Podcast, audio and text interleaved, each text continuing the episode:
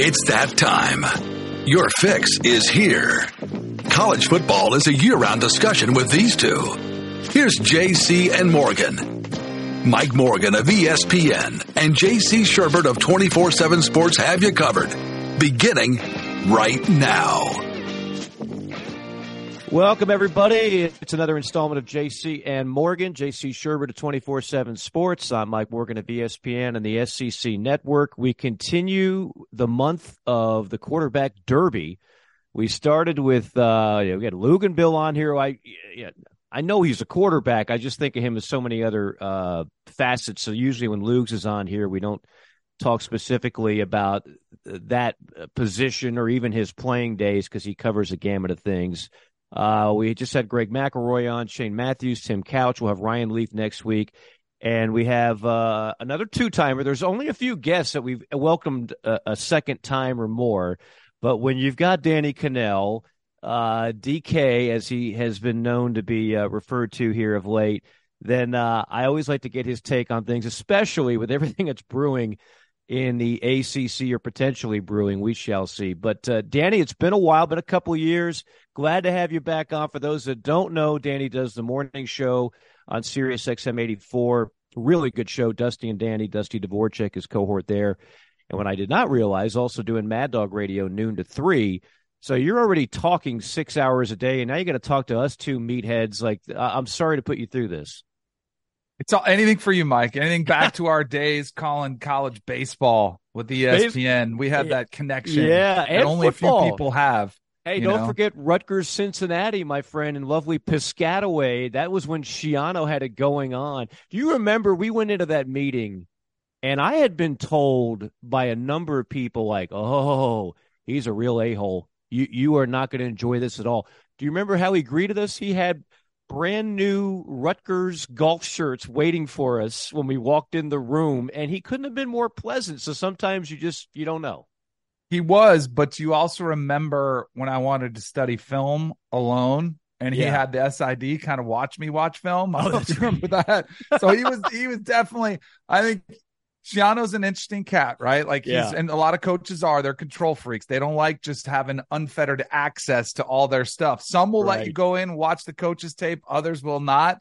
But it was like, sure, yeah, go ahead, open doors. And then right. the SIDs in there like watching the whole time, like, oh, you can't watch that practice. Cause that's what I would always try to do is sneak in, right. watch practice leading up to the game. Cause that's where you get the game plan. That's where you get formation stuff and you can start seeing what they're going to do. And yeah, he was all over that. He was like, no, no, no, no. You're only going to watch games, which you can watch on your iPad, you know, so you right. don't need any access for that. And he, if you've ever dealt with any of his assistants from that coaching tree, they're just as guarded. Like that's yeah. just that that's the way they're all taught, and that's the way they look at it.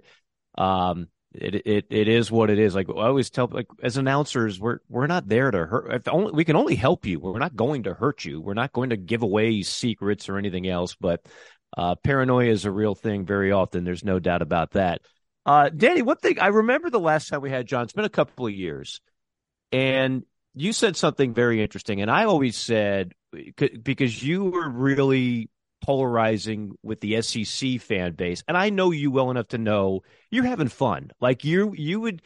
I'm not saying your your takes weren't authentic, like you didn't believe them, but you also knew, like I'm gonna I'm gonna rattle the cage a little bit, and you said, and I noticed your Twitter timeline, it's a little more subdued now than it used to be, right? And you even said, mm-hmm. like, I probably hurt myself sometimes with some of the things I tweeted. And I just wondered since then, you know, how you approach all that because you still are, are opinionated, but maybe, maybe a little less so on social media.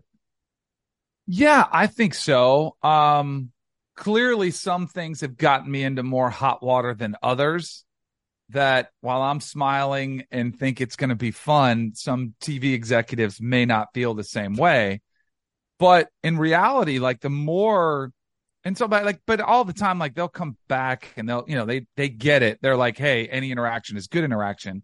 But I also have to be credible as an analyst. And I think one of the reasons I backed off a lot of attacking the entirety of the SEC is because they have gotten better you know like mm-hmm. and like when i so this we're going back I mean, I've been in this for 15 years, but if you go back to like 2014, so almost 10 years ago, 2014, 2015, when really I was starting to like poke the bear.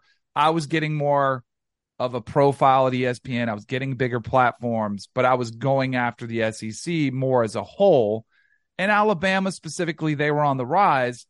I really felt like they were overrated and a lot of the narrative benefited them. And it still does, but they've also then it becomes like and this is a credit to the SEC for doing this because anytime you heard a coach talk, player talk, analyst talk that you know played in the SEC, it was well, man, you go through this gauntlet, and man, good luck. Like this is, and you, every coach, this is the best conference in college football. And at the time, I wanted to push back and be like, all right, well, is it? You know, and there was some, you know, and the ACC was a lot better. Big Ten was better. The Pac, I mean, a lot of their conferences were better. And I'd push back and say, are we sure about that? It was just like a blanket statement. And to their credit, I think it helped the conference tremendously because they did get favorable rankings. They did all of a sudden get better TV deals. They did get higher profile coaches and they ultimately got better players to the point now where they have started to pull away where the difference is starting to get way more recognizable and it's hard to push back against that. So like it was genuinely a place of man, I played at Florida State and we had tough schedules too, and wasn't that much different to where now you start looking at it in the string of national championships and the string of players drafted. And I think what what else, and I think even subtlety right below the SEC is if you saw this year, the Big Ten was right nipping at their heels. And then there was a big drop off between the ACC, Pac 12, and Big 12. And I think that correlates directly with the new TV deals and the money that is pulling away and I think it's a significant problem for those other two conferences. So I'll still get after it. And like Georgia's schedule's a cakewalk. I'm gonna, I'm gonna, I am gonna troll their fans like without uh, re- relentlessly this season because their schedule is a joke. And like I think they should be penalized if they lose. Do I think they do? It's another question. But like I'll still have some fun with it. Yeah, and I and I think that's first off, I think it's fair I don't. I I often disagree with some of your takes. I often think you bring up great points, and just because, as we always say on this podcast, like you're dealing with two guys that certainly have uh, SEC backgrounds and, and cover the league and have for a while. By the same token, we don't we don't root for the destruction of the rest of college football. You know, that's that might be some parts of fan bases, but for example, I we're sitting here on the precipice of the Pac-10 and potential demise. I don't root for that. I think that's a bad thing for college football. Uh, I don't root for the ACC to go down the toilet. You know, with all the talk about uh, the, that league's security in peril or not. I, I think college football is at its best when there is some geographical balance, when there is some balance across the way. I also think that, to your point, the gap is widening, and that is obviously the concern of teams in the ACC. And I know you've talked about this for years and you just hit on it. So when you read things like the you know the chosen 7, of course Florida State, your alma mater being one of those, wants to get out of there and go somewhere else and it's this damn TV contract that keeps them uh, held up and you've got they want a greater share of the TV money. When you see all this stuff, what do you think, and and how do you think it gets any better? Because just because a bunch of ads met in Amelia Island and said nice things afterward, I'm not convinced anything was really resolved yet. No, that nothing was resolved. There is still a massive black cloud over the ACC, and it's a huge concern, specifically for Florida State, Clemson, Miami. I'll put, you know, like North Carolina's in there, and I know some of these other schools that are in the seven, but let's be honest. I mean, none of those schools have played for a national championship. You know, mm-hmm. trying to think, have any like maybe in history they have, but well, not Virginia last... Tech played for one in 2000, 2000 right? with Vic, but yeah. since then, no. Right, they've been pretty irrelevant. So I don't want to trash them. They're they're a, they're a program that desires to be at the top of college football, which mm-hmm. these seven do, and they don't want to see that gap grow. But like, and if I had my choice, I I mean, my first year at Florida State was in the ACC, and I I would love for the ACC to remain intact, but financially, it doesn't make any sense and it's going to be impossible to compete with the SEC and Big Ten and maybe the Big 12. I mean, the, mm-hmm. the UCF, who is in the Big 12 now, has a chance to get a better payout from the new Big 12 deal they got before Florida State. If they stayed in the ACC till 2036, UCF could be mm-hmm. getting more of a payout than Florida State and right. Miami, which would be insane. So, and I'm not, I'm not trying to trash UCF. I'm just trying to like, that's how sideways these TV rights deals are. So, like, there's a couple options. One I've always floated, and I wish this could happen, but I just don't think it would. Is I I, I have to believe that ESPN has a vested interest in the ACC. Like, they have a TV deal with the ACC. And so, like, there's value in having that product and have it be good across the board in basketball and baseball in all sports. Um, and they're the ones that own this deal with the ACC, and they're that you know this deal till 2036. I wish there was a world that we lived in where ESPN, and I'm sure Jim Phillips has tried to plead with the ESPN, say, look, we don't have to equal a Big Ten and, and SEC, but let's let's look at ways where we can at least get it in the ballpark uh, and it's as opposed to half because that's about what you're looking at for the ACC. It's going to be about half the uh, the payout that you get at the Big Ten and SEC. But let's get it up in the in the ballpark, and maybe we can explore other. Let's put some on streaming. Let us do some things to maybe make up the difference there. But where ESPN is now, I mean, this and ESPN, to their credit, they got a deal that is as good a deal as you can get. It is a bargain basement price for a Power Five conference. But also, we know ESPN, the landscape of where they are now backing out, you know, reportedly uh, of deals with the Pac 10 or Pac 12, not, you know, giving up on the Sunday ticket, you know, getting out of the, they're just, they're at a place where they're trying to cut costs, not just give out free handouts to the ACC because it's good for college football. So I wish there was a way that could happen. I don't think it's a viable option. The revenue share thing where they're going to have a, you know, according to your success, the, I think it's the success initiative, I think is what they were calling it. Um, I think that's a band aid. That's a temporary band aid to please Florida State, Clemson, and whoever else is at the top of the conference. And it's very, it's a meritocracy, whatever. And I think even Dave Clawson at Wake Forest said, "Yeah, that sounds great. I can, I can win a big bowl. I could maybe if we win, we deserve more, and let's try to make it based on who wins. And if Florida State or Clemson makes the playoff, they should get more money than Boston College, who, you know, who knows how many wins they'll have this season." But even at, even at that, I think it was only about 10 more million for that school. So you're still 40 or 50 million behind where the Big 10 or SEC is. I don't know, Mike, what the answer is though long term. I know every single athletic director in and school president in those seven schools has their high priced attorneys digging for outs for loopholes for anything to try to get out of the deal. I just don't know. They might be hosed. They might just be stuck. Now, I do. I've talked to a couple of them. They said, "Hey, we're it's we'll find a way to make it work." I just don't know what that looks like. And then, of course, it opens up the door to where are the landing spots. And you know, Florida State, Clemson, I think would be perfect fits. Culture, you know, level of play with the SEC. Um, I, I'm, I, and it's one that's like one of those nightmare scenarios that people always hit me. Are you going to chant SEC? I'll tell you, I'll be the first one. I will never chant SEC, even if Florida State is in the conference. Okay. I can promise you that.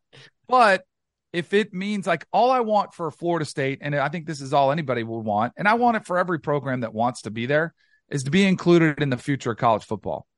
And the future of college football is where the SEC and Big Ten are headed. And on, I think the future of college football is players getting a share of the TV deals, like more of an NFL pay for play type model. And I know we have NIL that appears that way, but it's not reality. Eventually, we are going to go down this road.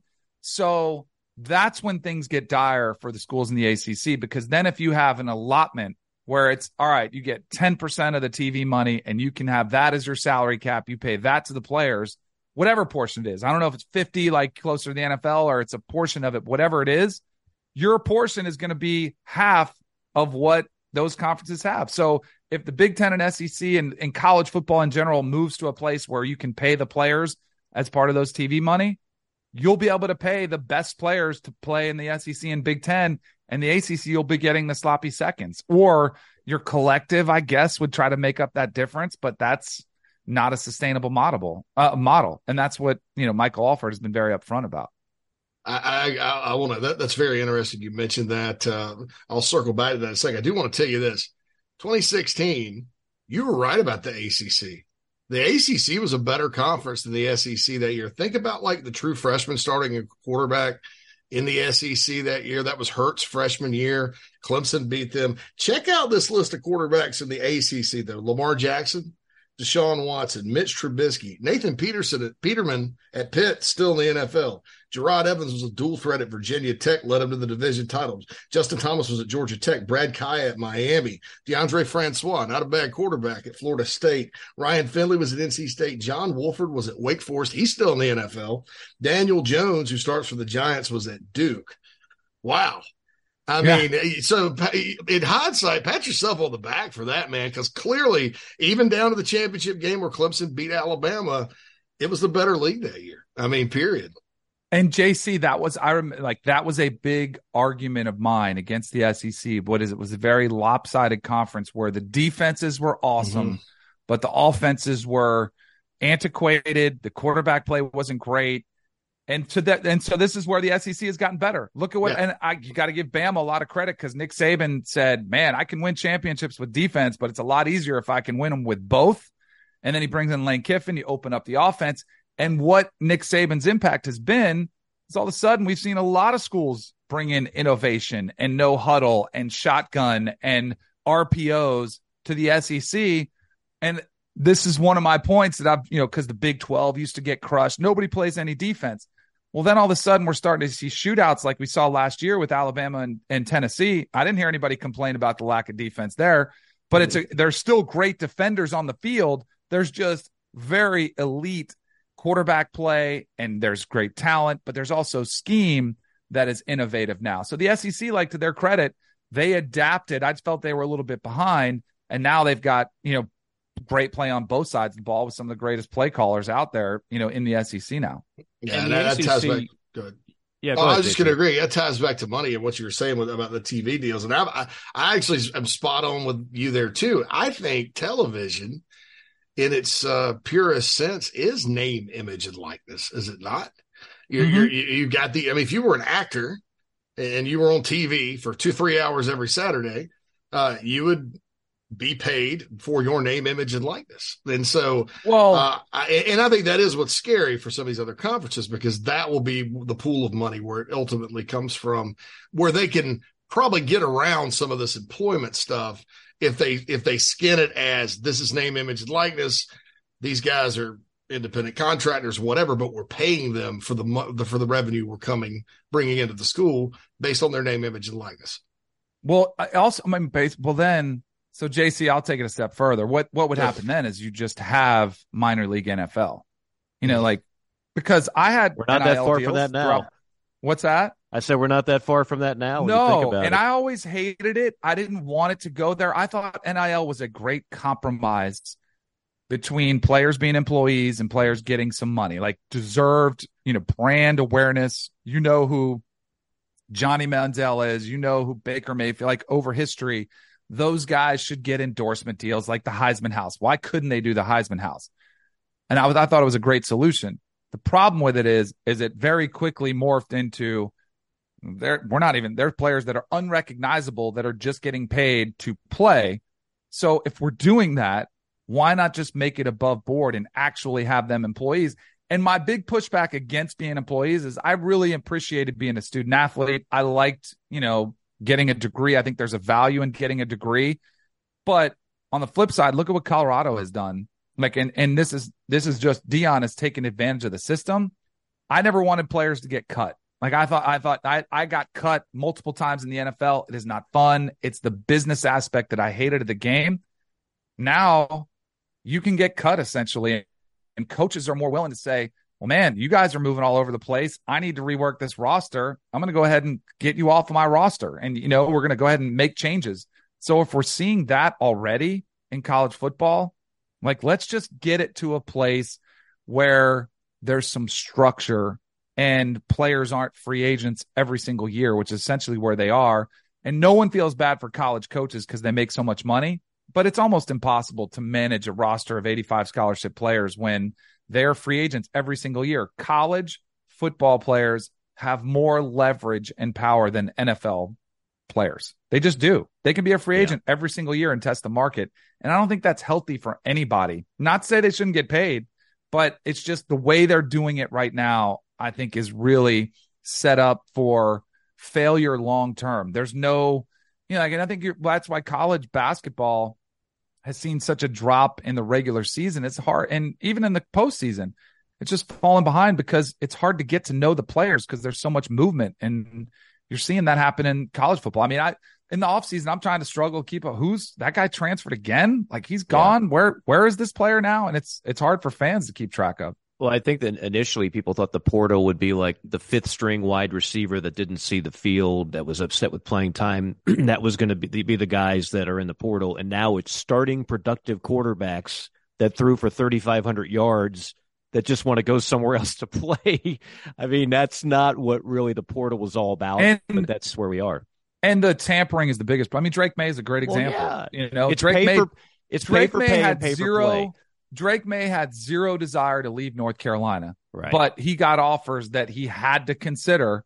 I mean, his brother won a national championship in hoops. His, his yeah. brother plays, other brother plays on the team. Like he's got every reason to be a North Carolina Tar Heel, except he had every right, and, pro- and he probably he's taken less money. I don't know for sure, but I would say no he's question. taken less money to stay there. At least they were able to, you know, compensate him somewhat. But there were a lot of schools that were tampering because he was under scholarship. He never entered the transfer portal, but saying, "Hey, we'll pay you more." And that that's the kind of structure that I don't think works, and it's not it's not a healthy environment uh, for. And now you could argue if you said, "Hey, these players have been getting screwed," to say it's not been healthy for 50 years. But I do think there's got to get to a place and hopefully get there quickly where we can get some sort of structure where players can get paid if they're, you know, and if they're playing well, that's great. They can have opportunity financially, but also we have some stability with the overall system so that you can, and I think it'll, I think it'll help the quality of play too. I think you're going to see the, the quality of play start to suffer because it's hard to develop players when they're hopping from school to school every year finishing up with Danny Kanell, I, have got to ask you a, a, a actual question about on the field in the ACC. You mentioned Drake Maye. I just had him in the spring game. He is out without a doubt the real deal and, a, and an exceptional talent. I had Florida State in the bowl game in Orlando, um, and kind of the uh, the the feel the vibe at the end of that game. Yeah, it was a win against a mediocre Oklahoma team, but the vibe was kind of like, okay, they're coming. Like the Seminoles are on clearly on on the the uptick and, and they're moving in the right direction. If Clemson is Clemson, and then if Miami can somehow get back to relevance, then eh, you know I don't think the ACC is ever going to be as deep as the SEC. I, don't think that's the argument that you. I don't think that's the hill you want to die on if you're pro ACC guy. If you're pro AC, ACC guy, you want to you want to be the hey, okay, we're not going to be as deep as some of these other leagues, but but damn it, our top five can play with anybody. Just look, and and maybe maybe this is the year where some of those teams can live up to that. I think so too. I, and I, I think I, you could argue too, though, man, if you just have one national championship and go a long way, like one team that wins the title, that changes mm-hmm. the perception of the league. No doubt. And I think, you know, for a while there, it was Clemson and then what? Like, right. what are you going to do? And there weren't many viable options to come behind them. Now, I do think Florida State is a legit national title contender. So you have it. And I think Clemson is too. The Garrett Riley move, I thought, was the most significant offseason hire in college football. With North Carolina, I think they're a real crapshoot with, you know, Drake Maye losing Josh Downs, losing his offensive coordinator. I think there's a little bit concerned. Could you see a regression? I Mack recruits really well though, so I mm. you could see North Carolina emerging there, and then they got to be more physical. They got to yeah, be more, physical, especially on defense. The defense was an absolute sieve. But then you mentioned Miami. Like Miami's a program, and I give Mario credit, Chris uh, Mario Cristobal credit for ripping the band-aid off with the coordinators in the first year. It wasn't working. Josh Gattis was a mess. So he goes ahead, he makes the changes there. And they've got a first round talent in Tyler Van Dyke. And they've been recruiting well. So they've got some players on that roster where I think if you were looking for a turnaround team, I think the Miami Hurricanes are a great example if somebody could do it. And their schedule's manageable. That Texas A&M game is huge for both of those programs, A&M and Miami, because I think it could really either propel the winner, you know, to a, a great season.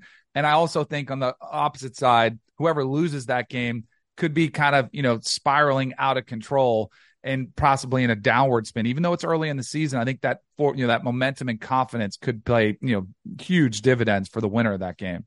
We'll let you get out on this. I know you're in a time crunch. Just thing you're looking forward to the most this season, other than the rise of your mighty Seminoles, just big picture wise, you know, what what is something that excites you about the 2023 campaign? Um, man, there's so many great storylines. I'll give you one though. I think uh, you know, can USC get to the playoff and you know and potentially win? And because they the Pac-12, who's on the life support right now as we speak, and USC, UCLA leaving to the Big Ten, I think it's going to make it harder for USC to get to a championship and a playoff. Even though we go 12 teams, it'll be a little bit easier. But I want to see if Lincoln Riley, with a returning Heisman Trophy winner, they've been crushing the portal once again, getting some great talent. Bear Alexander to fix up that defensive line.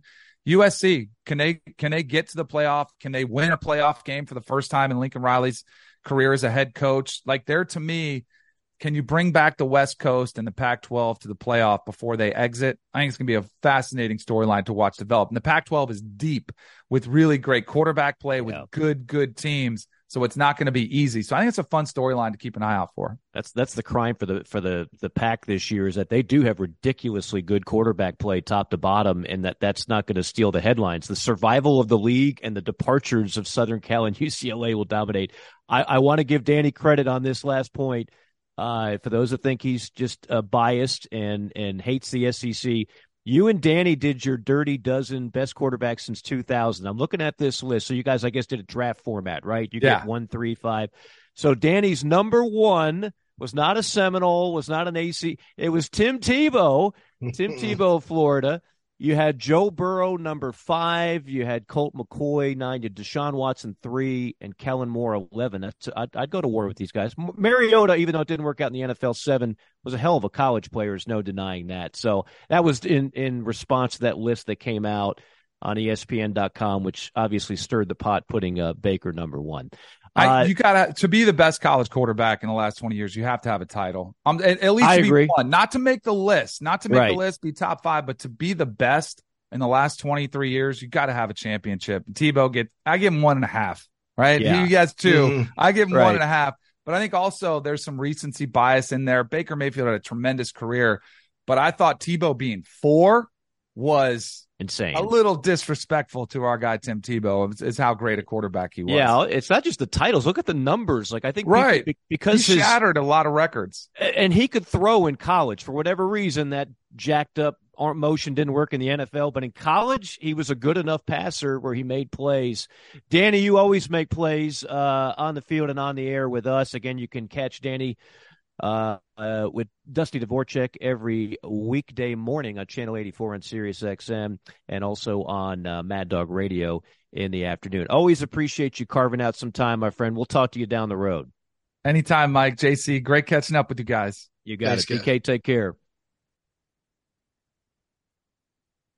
Thanks again to uh, Danny Kanell as we keep going here on the quarterback derby portion of JC and Morgan back to back to back to back Lugs, McElroy, Matthews, Couch, Kanell, and Ryan Leaf next week in terms of uh, some of the quarterbacks to join us here on JC and Morgan. I, I want to pick up on one thing, and we didn't have enough time to really kind of go back and forth on this that Danny said, and I hear this a lot, and I just I just think it's important to add this to the uh, to the stew to throw this ingredient in the stew to to why the ACC signed the deal that it did. It's important to note. It's like everything else. TV is is not unlike any other business. It's supply and demand. The demand for ACC versus the Big Ten SEC is not there. That's not to say the ACC is not a valuable product. It is a valuable product, and ESPN wanted that product, and it's been good for the for ESPN to have the SEC and ACC basically a virtual monopoly on those two products is beneficial for the network. Keep this in mind too. This is the one thing that nobody seems to talk about. At that time when that deal was done, you had two things going on. You already, just like we have now, however many years later, you had a number of ACC schools that were rumored to leave. And this is during the wild, wild west of where programs were leaving left and right anyway. And of course, in the last few years, we've seen Texas, Oklahoma, Southern Cal, UCLA all leave prominent power, power five leagues for the SEC and the Big Ten, respectively. So to sign that deal long term in the writing that it is, and this is why I keep saying, look, if if they could have broken free by now, if some lawyer could have found a flaw in this contract, it would have already been done. They haven't been able to do that. That's number one. Number two is they wanted a network. The SEC had theirs, the Big Ten had theirs, and no one else was giving the ACC their own network other than ESPN. No one. So that's if, if you had those two things that you were insistent upon in order to make a deal, then you had to come up with as high a dollar figure as you could, and eventually they could they probably didn't forecast it would get this far out of control but eventually yeah you would be behind the SEC and the and the Big 10 in the financial package did they think it'd be 30 million dollars per school behind no but that's where you that's that was the justification going into that deal. And I will defend it's again, it's not Jim Phillips that made the deal. It's John Swofford, a very highly respected man during his time as the ACC commissioner. He knew what he wanted. He knew the place to get it was ESPN, and sometimes you have to you have to give a little to get, and that was the best offer on the table. He made sure that Clemson, Florida State, for example, could not just bolt, and he made sure that they had a conference network that would compete. Because what was happening was coaches in the SEC and Big Ten were saying all every one of our games are on national television, football, basketball, and the ACC, their coaches were saying, "Well, how am I supposed to compete against that in recruiting? Like I got to compete against these guys and everything else, facilities and tradition, and now you're telling me their games are on TV and ours are not. That was a big deal at the time, uh, and so I, I just I just circle back to that when people say, well, what, what, was he drunk when he came up with it? No, he he came up with the best thing he could, given the marketplace. We didn't have you know Amazon making bids and Peacock and whatever else. It's basically a two party system. You were either going to make a deal with ESPN or Fox, and the only the only network that was going to give them that kind of deal was ESPN. They made it, and here they are. And I still JC, as we look at this in 2023, I don't think all that talk and all that huffing and puffing, I don't know if it amounts to much of anything. And the other thing is, they want a Texas Oklahoma Big 12 type of deal where they clearly get more revenue sharing. And they're they kind of got a little bit toward that with postseason benefits and whatnot, but I don't think Wake Forest, you know, John Currie and their leadership's going to wake up one day and go, you know what, you are better than us. So here, here's an extra 10 million for you and less 10 million for us because you're that important and you're that great. I, I don't see that happening. And I don't know, again, legally speaking, what ground they had to stand on to get there. Yeah, it was, it, it was kind of a different time. I mean, technology moves at such a fast pace. Uh, and you remember at the time, Okay, so the Big Ten expands. They don't add Southern Cal and UCLA or Texas or Oklahoma. They added uh they added Rutgers and Maryland because right. of cable, you know.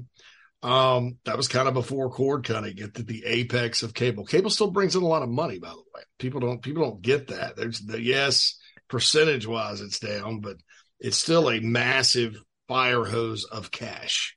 Hmm. Uh, companies are differentiating and diversifying because they know the revenue stream is going to eventually be split and streaming is going to come become more popular you know how do you reach your consumer all those questions they're they're trying to answer right now at the macro level in media but um it, it, back then you know it was just like okay dc market we're done we're in new york city market done we're in that league comprised the entire northern fourth of the country Here's what's interesting about that time. There are all these rumors, and and it's kind of funny how Texas is always kind of the middle of this because they also got their deal with the Big Twelve and um, you know, with the Longhorn Network before that.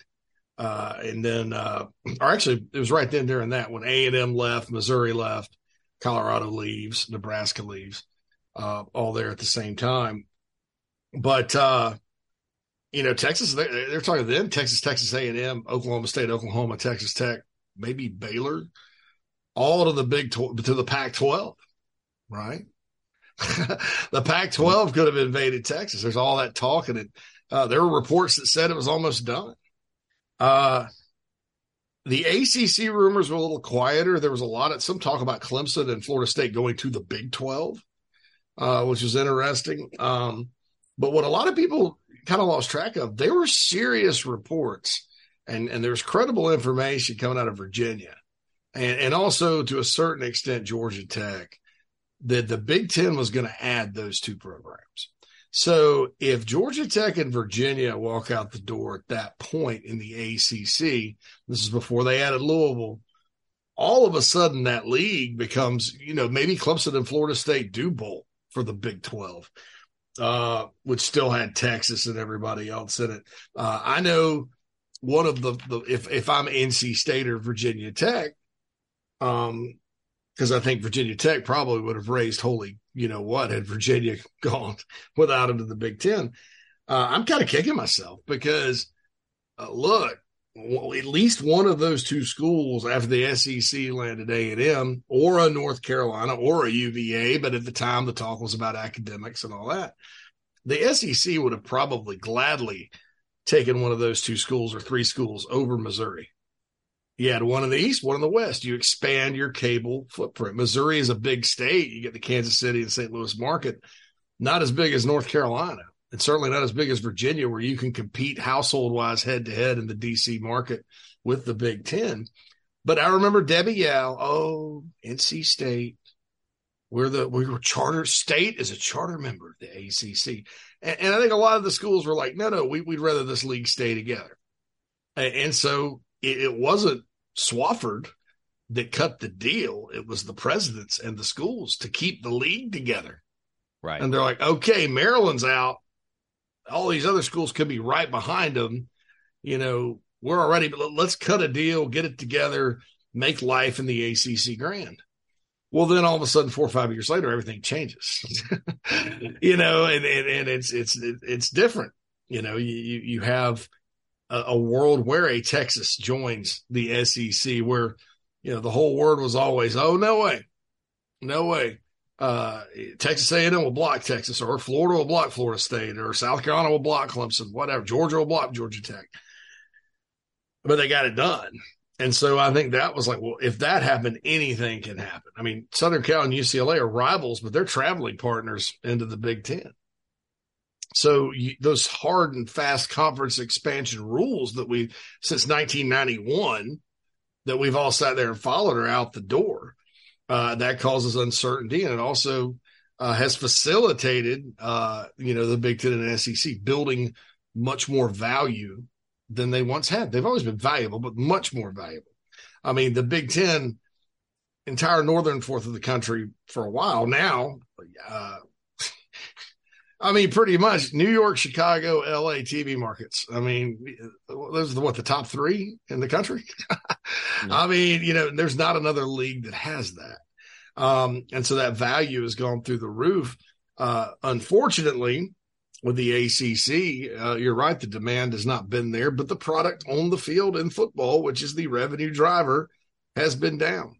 And frankly, the basketball product has not really been good for like two or three years. I think it's a very watered down uh, uh, type of league right now in that sport, whereas it used to used to be kind of like the old Big East. So there's problems there. I, I don't blame Swofford for cutting the deal he did, but yeah, hey man, you, you made your bed, you, you lie in it. You know, you want to sit there and you know, ten years ago you want to save the league. Well, you did, but uh, these are the consequences. So uh, I don't know what the answer is, but uh, that's that. That's why we are here. I mean, uh, many of those schools had other options that they sure. could have they could have taken for much cheaper had they wanted to back when all this started. To to Danny's point, you know, when you've got a school winning a national championship or playing for one seemingly every year, which is which was the role that Clemson was on, and I have not been there the last few years, but they were on that role right? Uh, whether it was the BCS going into the 14 playoff, you just kind of expected Clemson and Alabama uh, to be there. Now, since then, things have changed a little bit. And during that time, it's kind of like the Pac. You can blame a lot of things on the leadership of the Pac, and there has been some terrible leadership, in my opinion. I've made that well known. Uh, going back to the former conference commissioner of the PAC. I mean, he made some outlandish moves that moves that he thought he was the smartest guy in the room, and instead it turned out to be the opposite. And the Pac is still playing, paying a price for that, and you know, trying to fight off its own demise. But one thing I will say that has nothing to do with that, just as if it has nothing to do with uh, the conference commissioner of the ACC or the presidents or anything else. If Southern Cal was the Southern Cal of old, then we wouldn't talk so much about the Pac's demise. And if Southern Cal was the Southern Cal of old with Pete Carroll and Reggie Bush and Matt Leinart and Mark Sanchez and all these first round wide receivers and LenDale White and Polamalu. They're playing for titles, and maybe they're less tempted to go to the Big Ten at that point. Uh, and we're looking at the Pac in a much different. If you have one team, one power team, it's it makes it much harder to knock the league down as a whole. The ACC the last couple of years haven't had that, and so we already know. Like again, uh, you you're never going to be convinced. Uh, uh, at 2016 is like an outlier. Every now and then you'll have an outlier like anything else, but for the most part, the ACC is never going to have the depth year to year that the SEC does. Uh, I'm not even going to throw the Big Ten in there. I didn't think the Big Ten was very good last year, quite frankly, top to bottom. I mean, once you got past the top couple of teams, I thought I thought Iowa was a Iowa was a disappointment. Michigan State was a huge disappointment. Um, Northwestern was a disappointment. I mean, Purdue Purdue won the other division. So I mean, that, it, I guess that says it right there. I mean, you've got Ohio State, Michigan, Penn State. Penn State, yeah. From a football then, standpoint, everybody else is just kind of eh. Everybody else was just eh. I thought there were a lot of programs that had a down year. So you're not going to win that battle if you're the ACC. Like we're deeper than than we're just as deep as as your league. But what you can do is just have a good enough presence at the top, and they haven't had that. You mm-hmm. you couldn't have predicted Florida State and Miami would reach the depths that it did at the same time. Okay. And then Virginia Tech just never followed up Frank Beamer with the right coaching hire. Mm-hmm. And NC State just seems to be uh, in, in, perpetuity. They will be like eight and four, or you know, in that realm. Georgia right? Tech, the bottom fell out. Uh, Georgia Tech, the bottom completely fell out, and they're just fighting to be relevant. Forget about a contender. Um, and then North Carolina is just like that that program that that they flirt with with great success, but they can't seem to quite get over the hump. But really, they have to rely on Florida State, Clemson, and they really need Miami to be good again.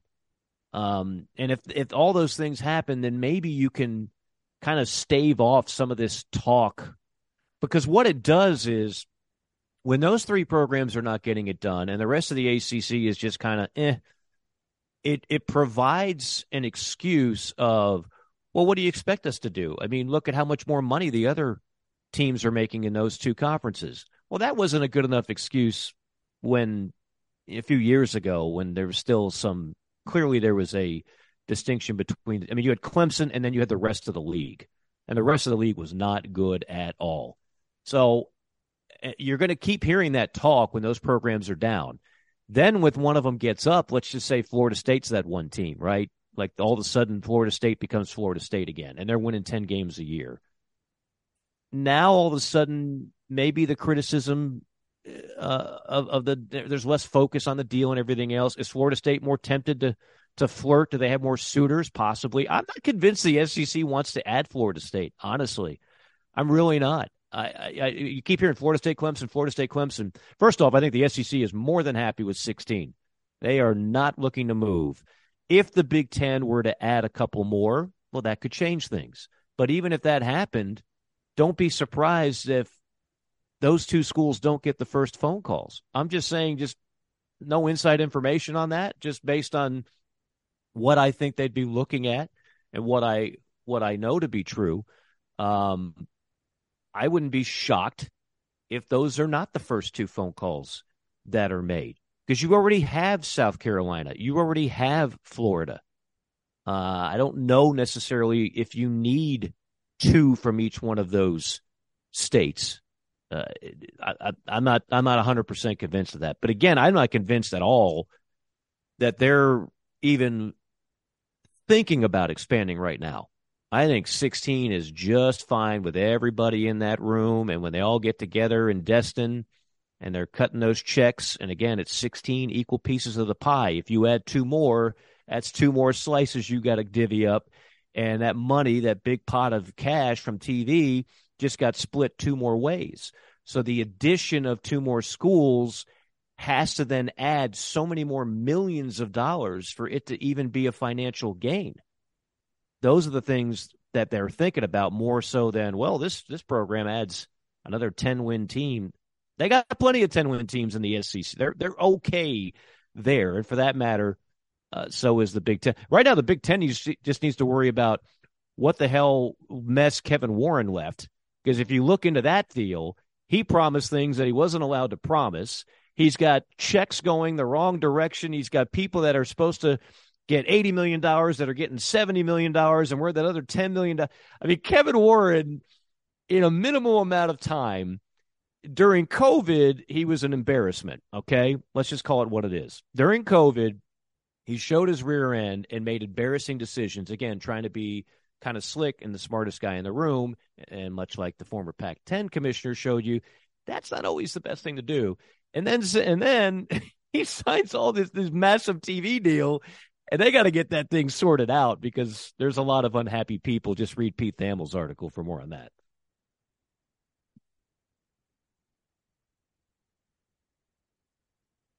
Yeah, I'd unmute myself there. Um, okay. I'll, I'll, say this, you know, it's a lot of. that. Also, uh, Washington State's athletic director. Washington State now has a hiring freeze on in its athletic department because Comcast apparently has paid fifty, overpaid the Pac-12 fifty million for that. their network, yeah. and they're refusing to pay, and they fired the CFO, and also so it's it's West Coast dumpster fire as well. Uh, the AD also said that moving the headquarters out of San Francisco, which is ridiculously expensive, uh, they're, they're, moving to Vegas, which isn't so expensive, um, has cost the, the, conference. I mean, they've, they've taken a bath in that. That's weird. I mean, how, how, what kind of, I mean, what, what were you, where were you at in the Taj Mahal out there? Were you, were you in that building that looks like a pyramid in San Francisco? Wait, what were you, what were, what were you, what kind of office space were you? I mean, you can get office space cheaply now. I mean, what what, what is that deal? Uh, so that's sad. But you know, back to your point, Mike, about the the SEC and expanding. You think about this. So when you look at the pot, and I mentioned earlier, cable cable TV uh, subscribers still matter right now. it's not as much as it once was, but you're still still 74 million we're not at the point where it's such an a la carte offering, and it may get there sooner than later, where Florida State versus Tennessee is a more of a moneymaker, like on an a la carte basis. In other words, streaming than say, you know, Tennessee and Ole Miss or, or, or somebody like that. So brands mean something, and and you know when Texas first got in, I kind of thought, well, here we go. It's going to be about brands from now on. Uh, you know, but then, uh, but then, you know, back up for a minute. Um, we all know that the Texas, the Longhorns fan base is enormous. I mean, it's crazy. Uh, I'll still remember we were doing uh, radio in Columbia, South Carolina, Mike. We had Chris Stewart from the Crimson Tide Sports Network on. Yeah. The day they played Texas in the Rose Bowl, the first time Saban uh, led Alabama to the national championship game, this is Alabama football. It's as big as it gets. They they are back for the first time in 17 years.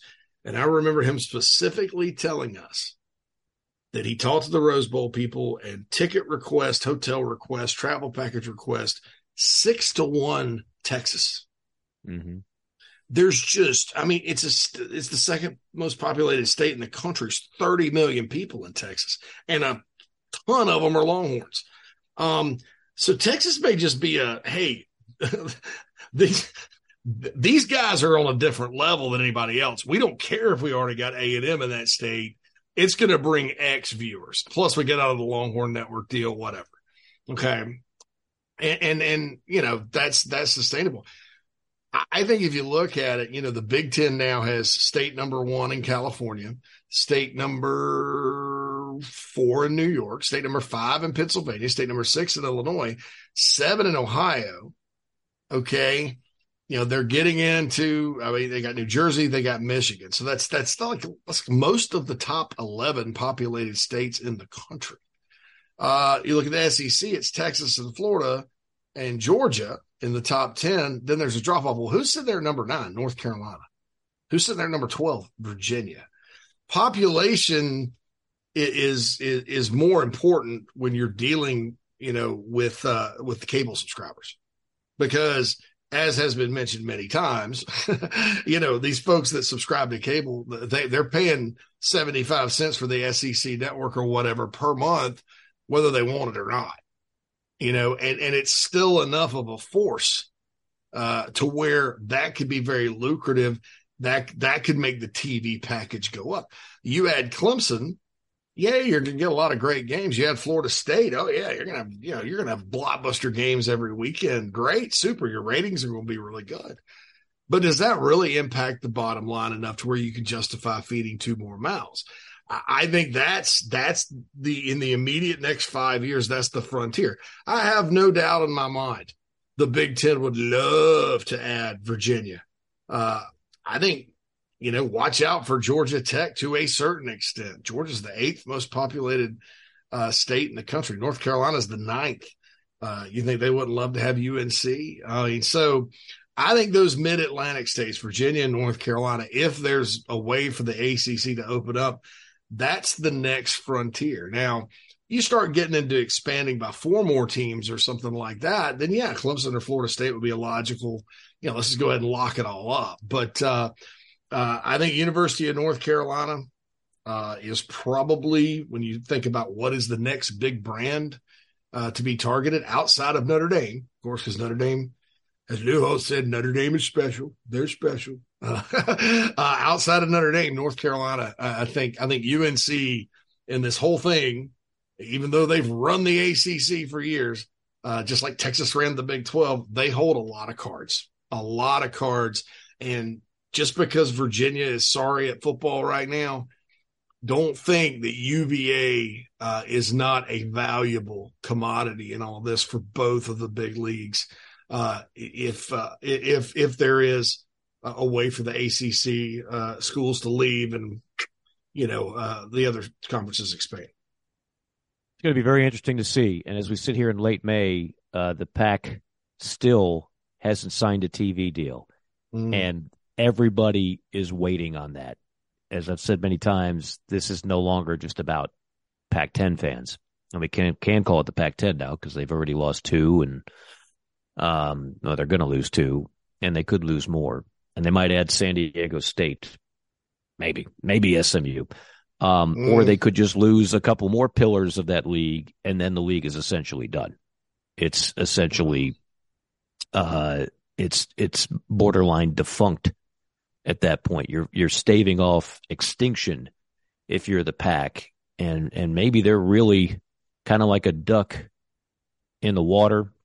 Uh, you know, you you just look at the head; it's nice and calm and cool, and just gliding on the pond. But what you don't see is the feet just churning and churning and churning and churning.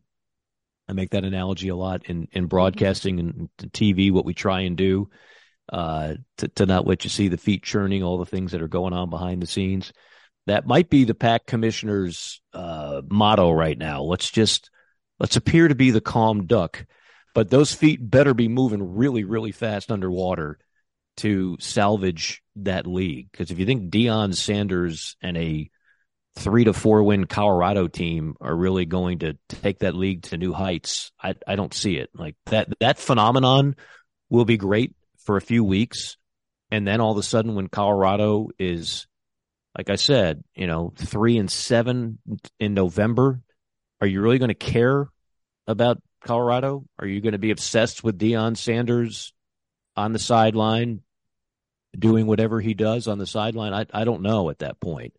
Um, so eh, it'll it'll be uh, interesting to see. By the way, quick aside, and then I'll let you get to uh, maybe some of the other headlines. I don't want to debate this quarterback thing because it's so it's so um, done for controversy's sake and debate and like if if you have Baker Mayfield three spots ahead of Tim Tebow, like come on now. You know, I mean, and then there's some obvious submissions on the list, but it's one through 75. You can check it. It's fun fodder for the offseason. You got Matt Ryan at 75. You got Baker Mayfield at one, and you got all kinds of names in between. Uh, just quick aside on the personal uh, note, got to see Billy Joel and Stevie Nicks in concert in Nashville in the Music City. They're still bringing it. I mean, I'm feeling like an underachiever in my 40s compared to what these people are doing in their 70s. Holy smokes, Jay. Where are we going to be in our 70s? Are we still going to be doing JC and Morgan? Are we still going to be eating? Are we going to be using utensils when we eat our food? There's just, there's no telling. Um, but just an amazing, amazing show. I had to throw that in there. A little bit of a uh, a social call, and I'll also say this while we have a moment. Um, people are catching on to the movie Air. Have you, you haven't seen it yet, right? Not not just yet. It's, it's on my list, and, uh, and you're we'll, not the only person that's told me that. So yeah, so we'll we'll do our five and dime segment in a moment, but uh, I saw it at again the the Look Cinemas. And I do want to mention them. Look Cinemas just outstanding. Uh, they're all over the country now. We've, we've got one here in Atlanta slash Brookhaven. They just opened one up in New York. They're in California. They're in Texas. They're in Florida, um, all places in, in between. Incredible seating, all the the hot movies, and what I like to do, JC, when I'm in a movie theater, there's something I don't know what it is in the air, but I've got to eat massive amounts of popcorn and food, and they don't just have like movie popcorn. They've got one of the best pizzas I've had in Atlanta. They've got really good food. They've got signature cocktails, any drink you could want, all kinds of beers. So a little bit of alcohol can uh, go a long way in enjoying the theater experience. Uh, but they've got it all at Look Cinemas. You can check out the website, lookcinemas.com. Also, don't forget $6 discount Tuesday. Why not go ahead and save some bucks on a Tuesday? As good a day as any to go catch a flick. Uh, go ahead and check them out if you haven't already. That's Look Cinemas. And again, uh, first person to tweet me at Morgan on Air just type in look or movie or something to that effect, and I will get you a pair of tickets sent out to you. But I mentioned I, that was the first movie I saw at the new look dine in cinema here in Atlanta. Um, and I was not expecting much. I was expecting to like not like the movie, that I thought it would be just like I thought Brad Pitt and Moneyball would be a dud. Like how how much can you get out of that storyline? And Brad Pitt, really, pretty boy Brad playing the role of a GM of a baseball team. Well, that movie was really good. And this movie, I, I kind of went in like, I don't know if I'm really going to like this. I know the story. I'm not buying Matt Damon, hunky Matt Damon, as Sonny Vaccaro. Uh, not mm. exactly a hunky guy, but he's great in it, and the movie is really good. So I enjoyed it. So everybody now is catching up weeks later. It's and they everybody seems to love the movie. Um, so just another a little reco because I don't I don't get to see a lot of movies these days that don't have again men dressed in costumes with capes and superpowers. Um, if that's your thing, it's great. Or if you want animated movies for the kids, if that's your thing, it's great. I like a little storyline. You know, I like a I like a, and if it's about a true story, even better. And that's what that has. I saw the Foreman movie. I like that as well. Now we're back to I don't know what I'm I don't know what I'm going to see next it's a, it's a more movies about cartoons and uh, how many people how many people are going to do the Fast and Furious like have you ever seen a Fast and Furious movie? Are you one of these guys? I can't tell them apart. I mean, if if I've watched, I mean, you know, I I I may have, you know, we we have the fiber dimer. I, it, it's one of those. It's like below a penny for me. Okay, I, have maybe seen it. Uh, Can I just read you? half? Yeah, half a half of one because we do kind of this uh, very amateur movie review segment, right? The the the five and dimer, which I wasn't sure how you folks out there would uh, receive it. Apparently, many of you love it, and so we're happy to hear that. Uh, but the This is from a this is like a professional movie review guy. This is Johnny Oleksinski of the New York Post, and I just caught this Fast X. So they're not, they're on the tenth Fast and Furious movie, right? Because mm. this nine is not enough. Vin Diesel deserves at least ten. When you have a thespian like Vin Diesel, that kind of acting uh, and range cannot be bottled up in just nine films. You need ten with the same storyline, uh, with with cars and guns and everything else. So this is his opening paragraph. 22 years ago, the Fast and Furious franchise began as a sexy crime and cars saga set in L.A. Ten movies later, not counting spinoffs, the meathead stars of these vacuous slogs look and behave like a group of retired gym teachers who would be better off behind the wheel of a golf cart. The real wow. question, astutely asked one of the interchangeable doofuses in Fast X, is how did we let this go on so long. Ah. I mean, that's kind of how I feel. And I haven't seen two seconds of any of those. And again, if that's your thing, I'm not knocking it. We all have our own uh, taste and stuff. But uh, I have a feeling if I was a movie critic and I was forced to sit through 10 of these, that's kind of the vibe that my review would have. Just, just saying. Mm, yeah, they're they're just like a video game. like you just watch the you'd be better off watching like uh, uh Nat's oldest son plays video games over and over. I think. Uh-huh. And yeah, I mean, not, I, don't mind video games. I'll play a video game. But yeah, but you're not playing; you're just watching. I mean, that, right. that's that's how stale it's it's gotten. But hey, Hollywood these days, man, they're gonna they're gonna throw stuff out there they can make money on, and well, that's the obviously, thing. They, obviously, they make money. You know. Here's another. I didn't put this in the five and dimer, but have you seen the movie The Founder with Michael Keaton? It's it's a yes. brilliant. Tremendous. You have seen it. It's fantastic. Yes. It's it's about Ray Kroc, the basically. I mean, he didn't invent McDonald's, but he made McDonald's what it is today. They also owned the San Diego Padres for a while, but mm-hmm. um, uh, Kroc sees the McDonald brothers one restaurant and he comes back and he says, one word, fellas, franchise. And then they just keep saying it. And they're like, no, no, we don't want to expand. Franchise, franchise, franchise, franchise. That's what movies are now. Because I was trying to figure out what is the calculus that, that says that we keep regurgitating these. A franchise is where the money is. So you might put together a thought provoking, well written character arc, well acted film and make $12 million. A franchise, those make like 300 million per film and the actors and the good ones where they all sell out and I would too. It's it's it's ridiculous money where they're making like 30 million a film and up and up on these movies. So that's that's where that's why we are where we are. It's franchise. Okay, franchise. I digress. Franchise. Gotcha. All right, do you want to get into five and dime, or do you have something let's, else on your mind? Let's here? do it. Nah, I think okay. uh, the football topics are. I think we've pretty much we've those. we've we've covered the whole thing. We've we've, we've run the, the gamut. gamut. All I, right. You know, when I was before I got into before when I was unprofessional, I used to call it the gam. When I was just like a kid, would read it, and then I called it the gamut. The gamut. I, like I, I, think the gamut would be a better word than the gamut. I mean, a gamut, gam, gamut's not a beautiful word. Gamut, though, is a, a beautiful word. It the gamut. The well, you introduced gamut. me. I pride myself in having a great vocabulary. I thought that was something that would be nice to have in this business. Um, although watching some of the, the, the talking heads, some some of them have what seems to be a seventh grade reading level, and they're still doing quite well. So maybe I'm crazy, but wasted too much time looking at the sources.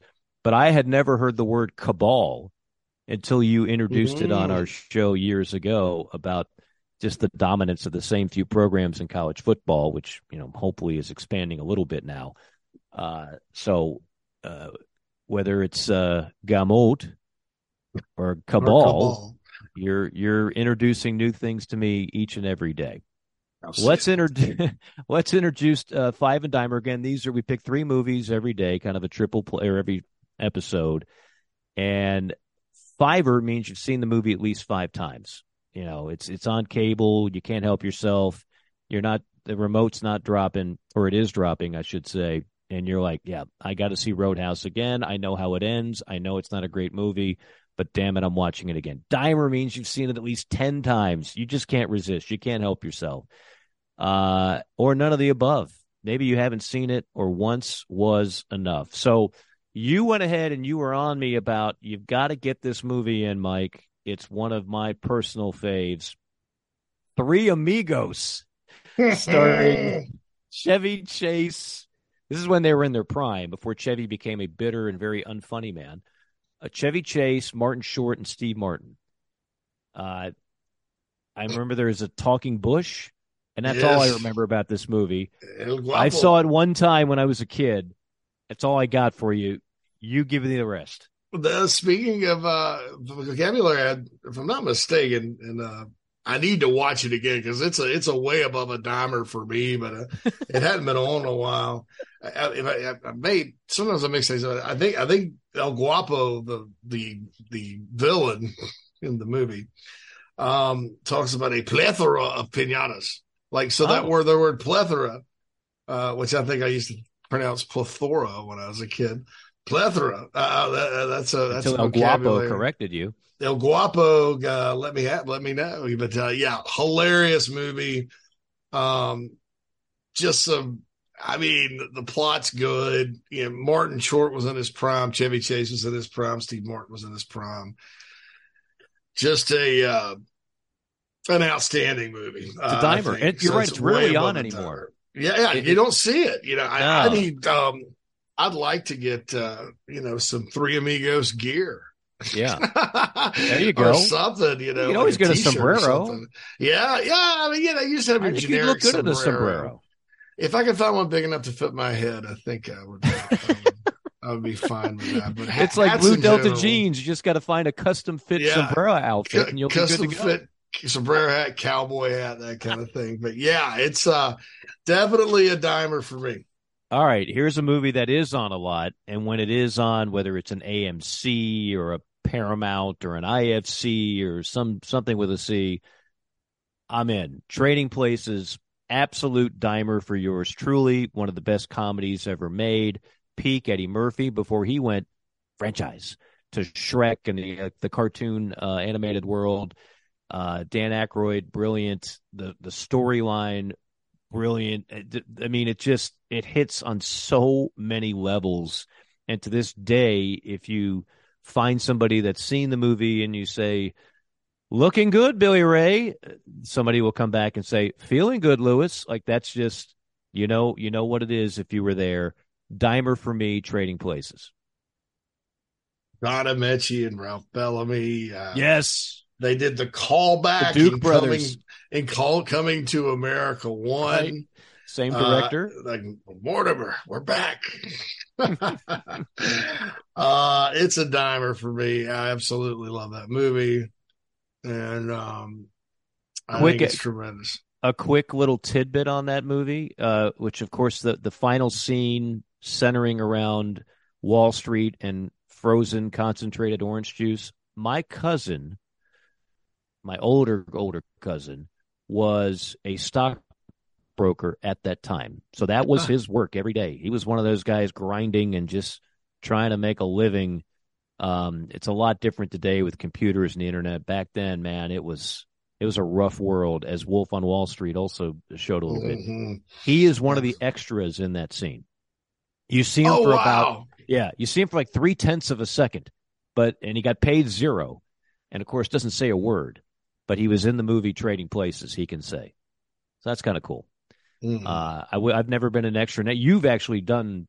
You've been in. You've been, been, in, in stuff. Been in movies, a couple small movies, but uh, extra. I guess the biggest thing I was in is a NASCAR commercial for Fox. You see, like me, it's a it's a it's a drone shot from up top, and you you see me in a Hawaiian shirt holding a sign that goes that says something like well, uh, name your NASCAR driver. You know, I don't know. Go Earnhardt or whatever. Earnhardt yeah. was uh, sadly uh, 20 years in the grave by then, but it was our Dale Jr. or something. But man, that was the worst ever because I didn't get paid that much. Had to be at the Charlotte Motor Speedway in January. Yeah, yeah. So they pretended like it was Daytona. It was 30 degrees outside. Had to be there at 6 a.m. Call hmm. drive from Greenville, South Carolina, up there to do it. It uh, it was I was exhausted, but um, yeah, I did make the final cut for like a maybe a half second. You see me down there doing it, but that's uh, once I got to a certain point, I like I always wanted to be an extra in Ozark when I lived in Atlanta you because they filmed in Atlanta. for Ozark. Outstanding, especially with the look I have now. But yes, you know, but by my agents, and I did have an agent, you know, and they were like, "Well, if you're if you're an extra, you know, then you there'll always be an extra in that show, and if they have a speaking part, you're good for, you won't get it." And I was like, "Well." I, I don't care really. I just I just like to say I was in Ozark, but yeah. uh, you know, but it's uh yeah, it's funny, but yeah, definitely trading places is a dimer for me. Um, one of these days we got to get you in another part. I think I think it's I don't I don't want that to be over. Uh, it needs another chapter. We need JC to be in a, a, film or or hit Netflix show sometime soon.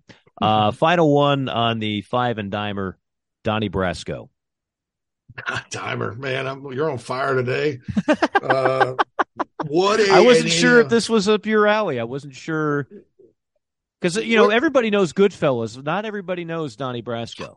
God, Donnie Brasco. I mean, I love Goodfellas. It's a dimer for me, oh, and I still watch scenes from it all the time. That's a Ben Franklin. That, yeah, that's a long, that's a big one. But man, Johnny Depp and Al Pacino in this one was so. You know, Al Pacino sometimes with his with his roles, he's larger than life all the time, and he talks like this all the time. Give me all you got. Give me all you got. Uh, and he goes out there, but but in this movie, it's almost like his character in Heat, which is a little bit vulnerable, but then he goes back to being Al when he's chasing down De Niro. This is a very vulnerable Al Pacino character.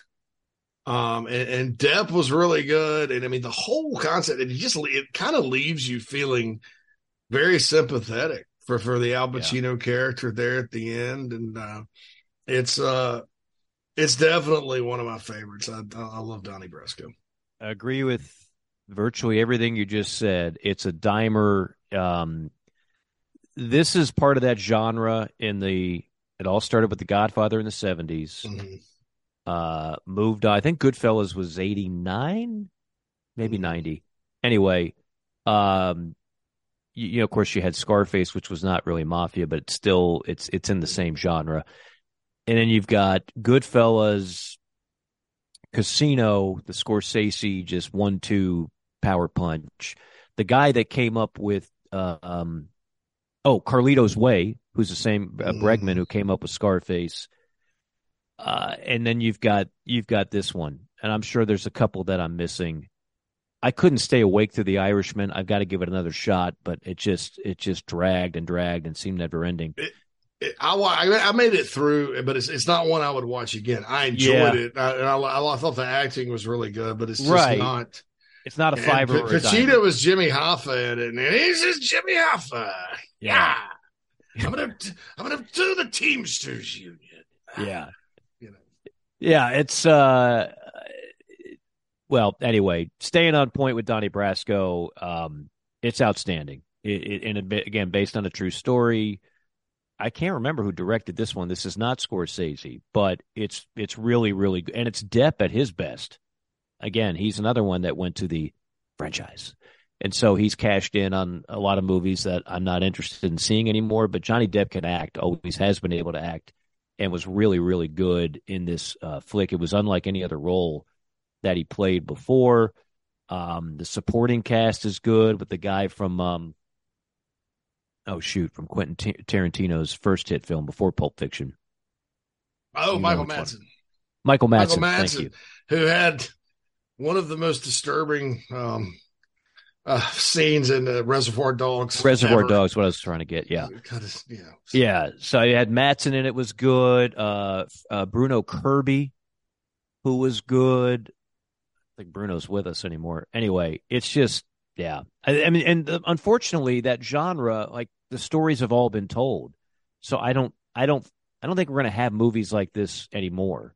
They tried one with speaking of Depp, he played the guy from Boston, um, Black Sunday, I think it was called. Mm-hmm. You know what I'm talking about? it was okay, wasn't great. It it just it lacked. So I, I think unfortunately we've kind of burnt it out. So until then, Godfather, Casino, Goodfellas, Donnie Brasco, mm-hmm. these are all dimers. These are all Ben Franklin's, quite frankly. If they're on, I don't need anything else. I'm good. I'm I'm I'm I'm okay. So anyway. All right. We're good. In fact, we're over time. Time uh time is money and also uh when you're having fun, time flies. And any other cliche you can insert in there. Congratulations to the Denver Nuggets. LeBron James swept. That's all you got to say about the NBA playoffs at this point. Uh, we'll see you next week. Ryan Leaf joining us as we continue the quarterback derby. Don't forget the website, JC. It's looking better and better, jcandmorgan.com. Tell the fine folks about that and anything else they need to know about this fine podcast. jcandmorgan.com. You can find our sponsors like Blue Delta Jeans, we talked about earlier. I'm shaped like a potato with legs. I put my specs in the internet and these amazing, comfortable jeans with my name on the tag that come in fit me like a glove. It's awesome makes my butt look good. I'm amazed. My fiance loves them. BlueDeltaJeans.com. They've got other things besides jeans now. Be sure to check those out so you can see all of our sponsors there. It, there's a roving blog now. This is not like a blog where Mike and I sit there and give our hot takes every day. They listen to the podcast them. There's highlights from the podcast. We tell you where the, the, the who the guests are going to be coming up when we can, unless there's a surprise. Um, and then you can find ways to catch me uh, with my standing radio appearances every week um, beyond the Gamecock market, if you will, and Mike as well, where he's at, what he's calling, all that. So if you want more of that, let us know. We're gonna probably get into some some some television, sports television type content on there, and uh, definitely talk movies and stuff. So uh, check it out. It's jcandmorgan.com. There is an email list there, so put your email in there. Uh, because we will have a newsletter product coming as well. Very excited about the JC and Morgan website, jcandmorgan.com, www.jcandmorgan.com, uh, if you want more from Mike and myself and this podcast. Love it. We just continue to expand. We're getting closer, inching closer and closer to JC and Morgan number 200. Uh, it started off as just two guys working a Skype with bad audio, and and now uh, we've we've gotten to the point where I think we've got this thing down pretty well technically and to the thousands that tune in and download each and every week. We certainly appreciate you doing so. And we'll be back with you next week. Until then, for JC, it's Mike saying so long. Have a great week.